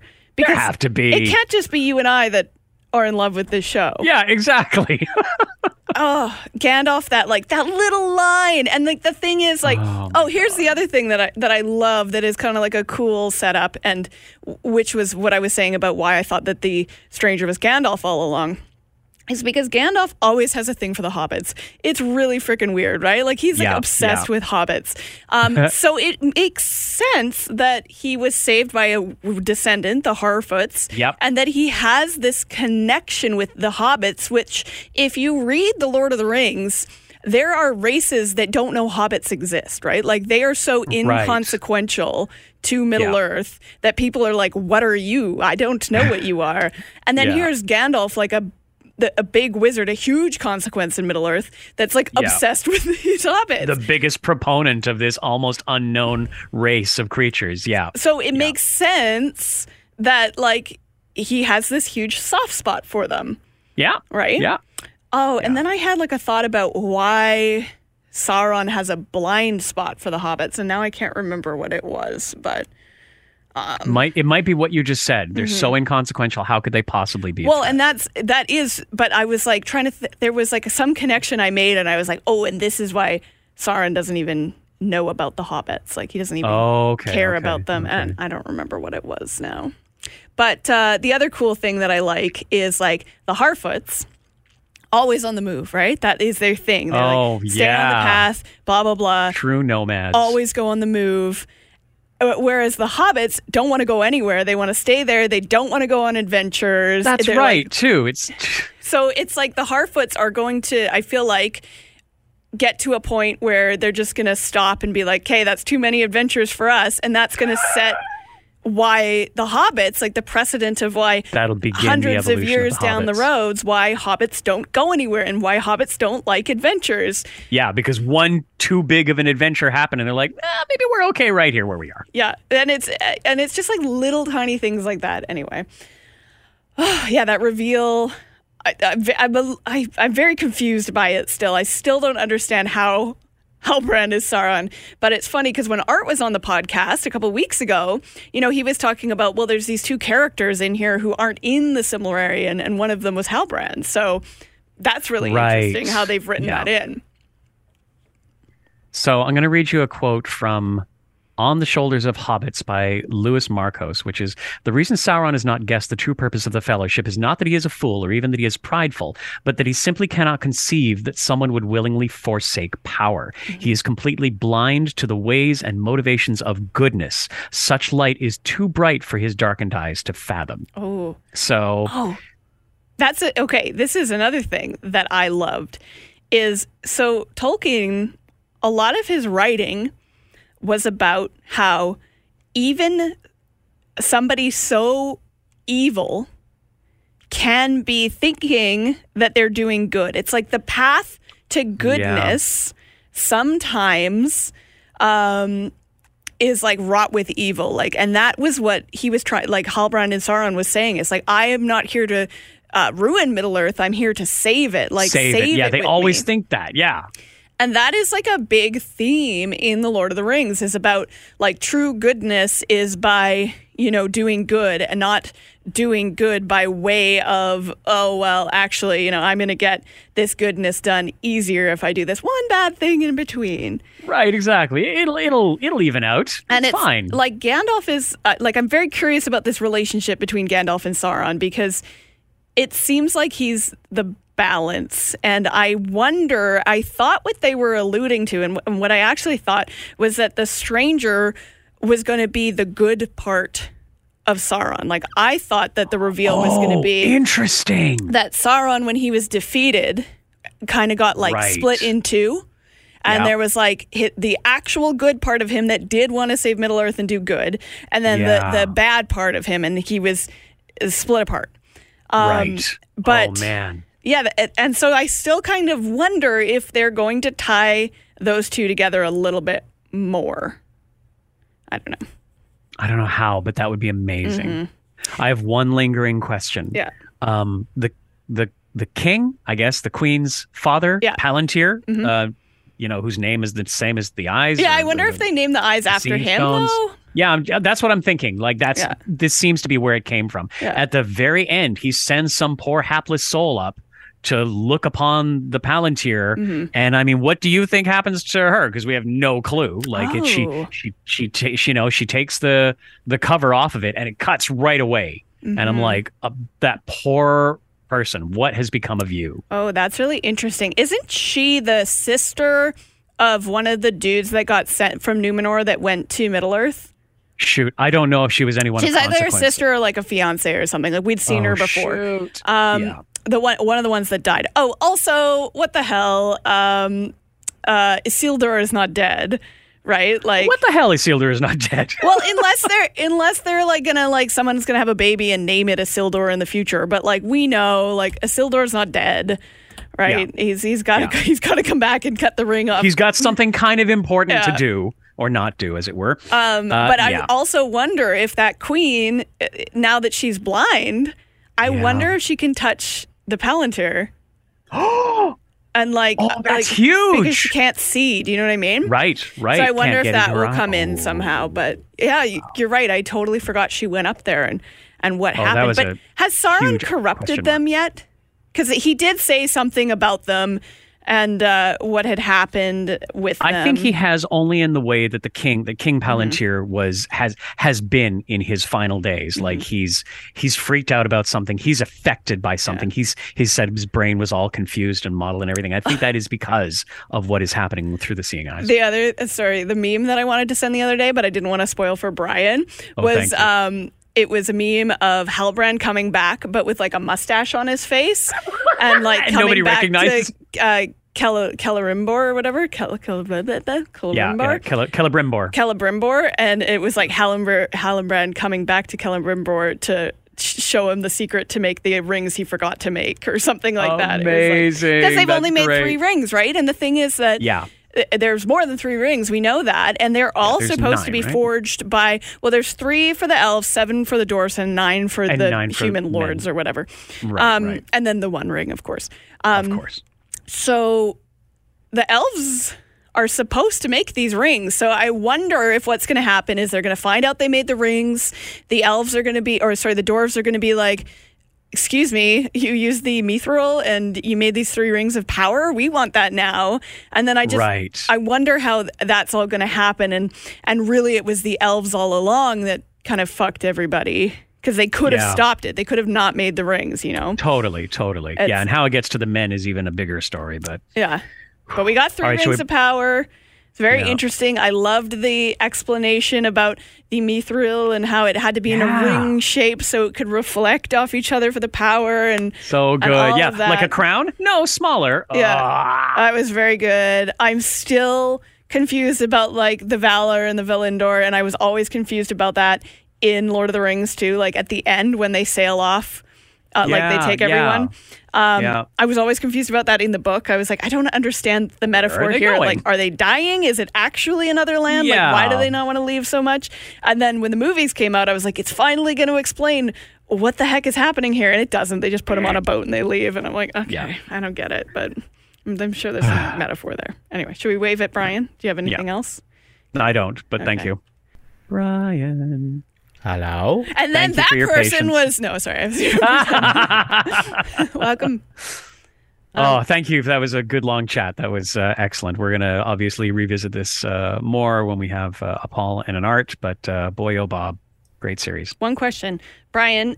Have you finished House of Dragon? Yes. Okay, I haven't uh, because, like Bud and I were just saying, this we got so lost in the world of Lord of the Rings. I did not want to sully it with the terrifying, horrible, stark reality that is House of Dragon. So that'll be next on my horrible things to watch. yeah, Brian and Paul had a good chat, and I decanned for that. So, Cool. well, anything else for the pod, my friends?